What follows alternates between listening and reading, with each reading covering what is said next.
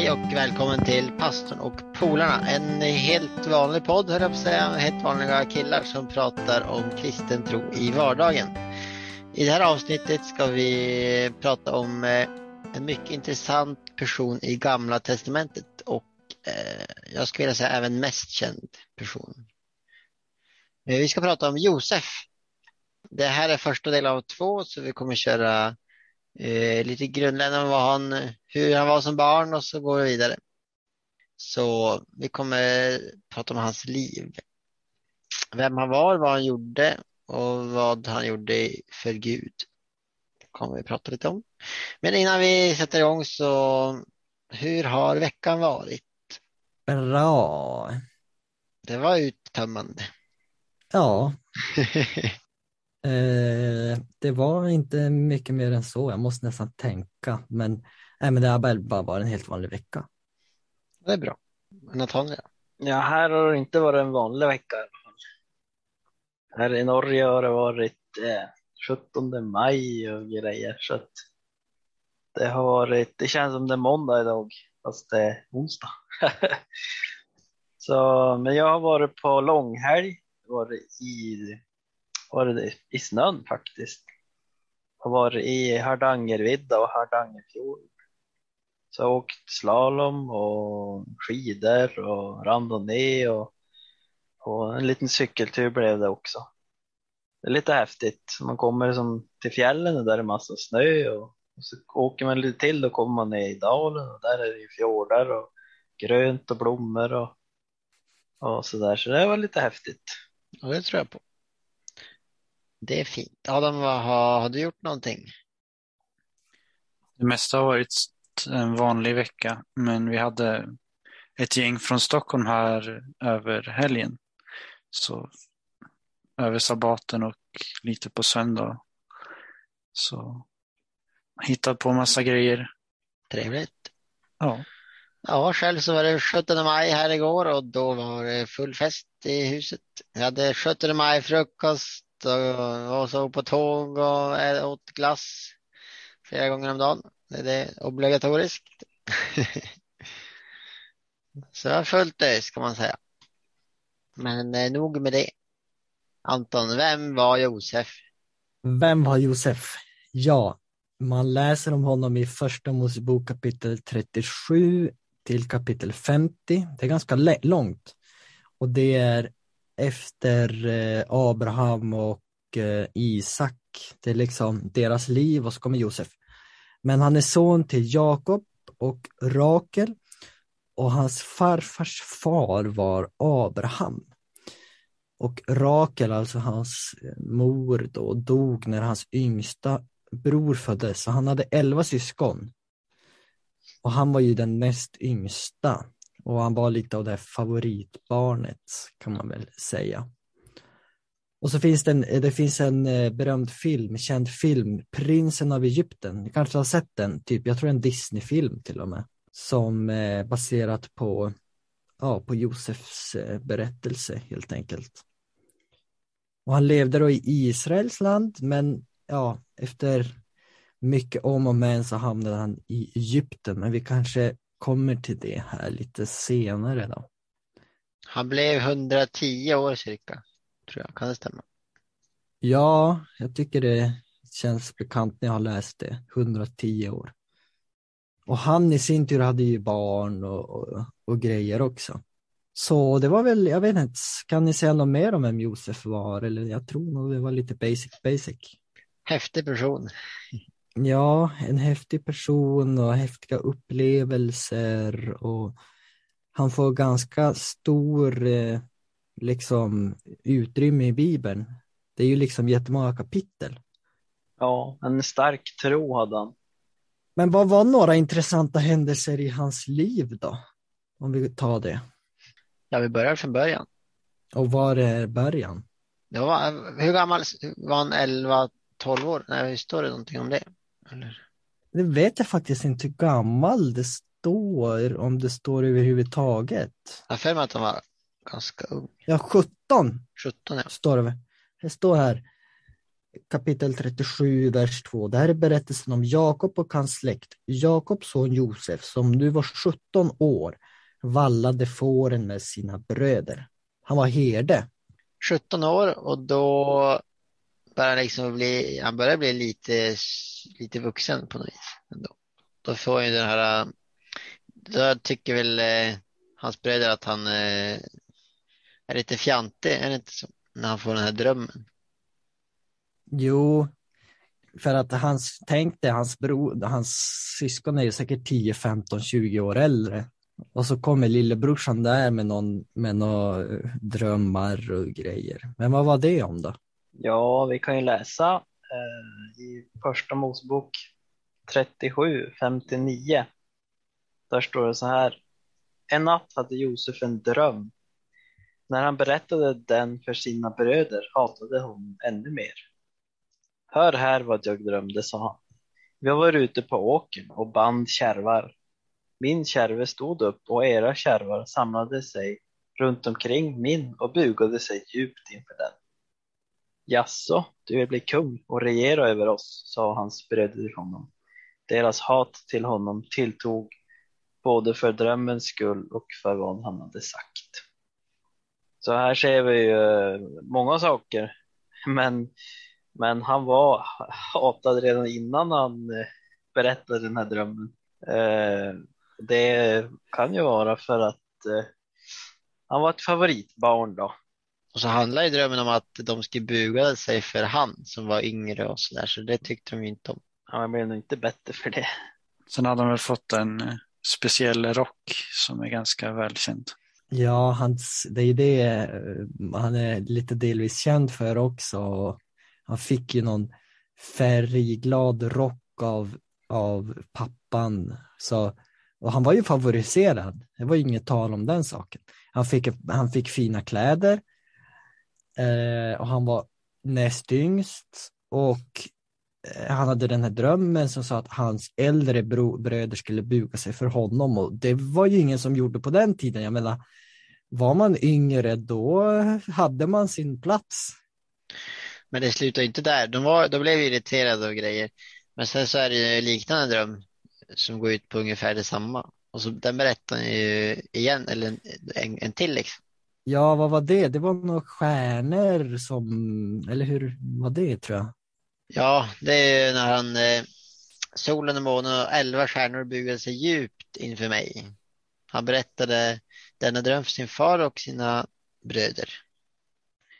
Men fadern tillrättavisade honom. Vad är det för en dröm? Skulle jag och din mor och dina bröder komma och buga oss inför dig? säger fadern då. Och så står det i vers 11. Bröderna blev avundsjuka på Josef, men kunde, in, och kunde inte glömma. Nej, så han hade till och med hela familjen emot sig. Eh, men det slutade inte där heller. Det blev bara, blev bara värre och värre. Ja, eller hur? Eh, då, var de väl, alltså, då var det väl att de var ute, han var väl ute med fåren då, och så fick hans bröder syn på honom där och då tänkte de att men nu, nu ska vi göra slut på det här. Och så de slängde, de tog väl han och slängde han i en brunn och slet kläderna och driv sönder hans kläder och så dödade de ett lamm och strök blod på det där så att de kunde så att de kunde säga till eh, när de kom hem att oj, vi hittar Josef eh, eller vi hittar kläderna med blod på, Josef är död. Då kom de klagande där. Men det var ju en baktanke de hade. Det var det Och första tanken, det stod väl att de, de skulle döda han liksom. Men det var det väl den, men den äldsta brodern, han hade väl lite vett i, i huvudet så han tänkte ju att nej, det är ju överdrift. Ja, var det Ru Ruben ville rädda Josef? Ja. Alltså de gjorde någon slags, de gjorde någon slags eh, mellanting där. Så de slängde han i en brunn där och så. Och så tänkte ju eh, Ruben hämta han på kvällen då, för han var ju ändå, han var ju, verkar väldigt snäll. Så. Ja, just det. Han tänkte att han skulle kunna rädda. Och så gick han väl bort någonstans eller hur det var? Ja, just det. Gick, ja, han försvann ju och så sen då, då men då han, ja, då han, då skickade de med han med de här till eh, sådana här karavaner. Och så vet sådana här karavaner var ju liksom eh, stora, stora eh, tåg och köpmän och grejer. Och de samlade på sig, de samlar ju på sig typ prylar och ädel, ädelstenar, allt, allt de hade. Och så här fick de med sig en slav och så tog de med sig han till Egypten helt enkelt. Men det slutade inte där heller. Nej, tänk först och främst att liksom bli såld till en slav och sen åka iväg och inte kunna språket eller någonting. Han var 17 år och han blev såld av sina bröder och visste inte vart han skulle komma. Liksom. Han, han, han blev i princip en flykting. Ja, han måste ha känt sig ensam. Han tvingades ju på flykt av sina egna bröder. Ja, det var en slav. Men där blev han såld som tjänare i ett hushåll. Då. Ja, alltså ett hushåll, och det var ju inte bara, det var väl faraos hushåll till och med. Det var inte bara vilket hushåll som helst. Eller hur? Visst var det så? Det var någon uppsatt man i alla fall. Och det står om, om Josef där i första Mosebok 39. Ja, Put till Puttifar, som var hovman hos faraos befälhavare för livgardet, står det faktiskt. Så där hamnar Mose, eller Josef. Ja, och jobbar väl där då. Och så blev han väl omtyckt så han fick liksom, han blev liksom ingen slav heller till slut. Men Adam, du, du tänkte läsa några texter just om det. Ja, det står i första Mosebok 39, verserna 2 och 3 att Herren var med Josef. Allt han gjorde lyckades väl. Han var i sin egyptiske husbondes hus och denne förstod att Herren var med Josef och gav honom framgång i allt han företog sig. Ja, lite som Noel sa där. Han gjorde ett bra jobb och det var inte så, ja, Josef kom dit och tänkte okej, okay, jag vill bara göra det bästa av situationen helt enkelt. Och han övergav ju inte Gud. Det är ju viktigt också.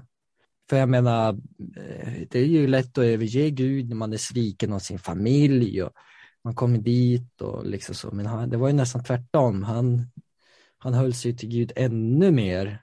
Men berättelsen slutar inte där. Det är lite, det är lite kul, det står här i vers 7. Josef, eh, Josef var välbyggd och såg bra ut. Efter en tid började Puttifars hustru göra eh, närmanden mot honom och företog att han skulle ligga med henne. Okej, okay, så han, han är på, han, han håller på att hamna i trubbel. Han såg för bra ut. Ja, 17 år och vältränad och, och, och allt det där. Men han vägrar. Eh, min husbonde bekymrar sig inte för någonting i, i sitt hus utan lämnar allt han äger i min vård. Ja, han vägrar att gå med på det där. Det står, han har inte, han har inte undanhållit mig annat än dig. Och sen står det också att hur skulle jag kunna göra något så ont som detta och synda mot Gud? Så det är inte bara mot Potifar utan mot Gud också. Så flyr han och han bara liksom, han flyr situationen men eh, den där eh, kvinnan anklagar Josef då för någonting eller hur det var. Och då ja, hamnar ju han i fängelse. Då hamnar han ner på botten igen kan man säga. Än en gång hade han väl blivit eh, dömd utan att ha gjort något fel egentligen. För det är ju andra gången. Då skulle man i alla fall börja fundera på vad, om Gud, eh, vad han höll på med. Ja, för där har ju han gjort, han har bara gjort rätt och han har bara följt sitt eget samvete och sina egna övertygelser men ändå så bara hamnar han på eh, i fängelse eller blir såld. Så ja, då kan man verkligen börja undra.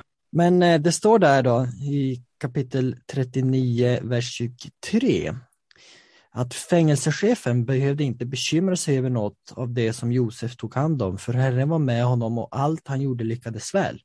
Samma där igen, även om han hamnade i fängelse, Josef, så skötte han sig. Han gjorde bra ifrån sig och han fick småningom, ja, han fick ansvar av saker i fängelset och han gjorde det bra. Och ja, han behövde, de här behövde inte bekymra sig för något. Josef tog hand om allting så väl. Men eh, finns det något vi, vi kan lära oss då av, de, av Josefs berättelse hittills? Ja, hur han var som person. Alltså han gav ju aldrig upp heller. Nej, han gav aldrig upp att göra det som han trodde var rätt. Och var, var han än hamnade så satt han sig bara inte, han satt sig inte ner och liksom sura över livet eh, för att ha blivit felbehandlad heller. Nej, det är, det är väldigt sant. Det jag tänkte på att det, är det här med att det är aldrig kört, det är ju liksom gång på gång så hamnar han ju liksom bakslag, men det är aldrig kört. Han kommer, han kommer upp, det löser sig eh, och det blir bara bättre och bättre och liksom, ja, och det är aldrig kört. Det är aldrig kört. En annan sak är att Gud var alltid med honom i, i alla de här situationerna och hjälpte honom och gjorde så att det gick bra.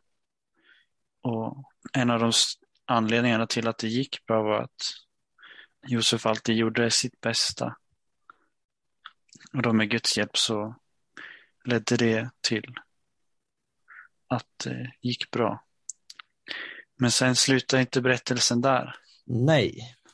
Vi har nämligen en cliffhanger, för vi tänkte ta en del två om Josef, för det är nu det verkligen börjar. Ja, det här är bara inledningen, det var jag läst nu egentligen. Hur han kom till Egypten. Så vad är våran cliffhanger? Det står i Första Mosebok 41 och 14 att farao lät genast skicka efter Josef. Han fördes omedelbart från fängelsehålan och efter att ha rakat sig och bytt kläder kom han inför farao. Ja, så frågan är vad hände? Vad händer nu? Oj, oj, oj, det blir spännande. Så då får vi se nästa vecka då om det, ja, om det gick bra eller gick dåligt efter han hade rakat sig. Är det värt att raka sig alltså? Så med de orden så är det väl färdigt. Japp. Så tack för att ni har lyssnat idag. Glöm inte att följa och dela våran podd. Nu är vi även på TikTok.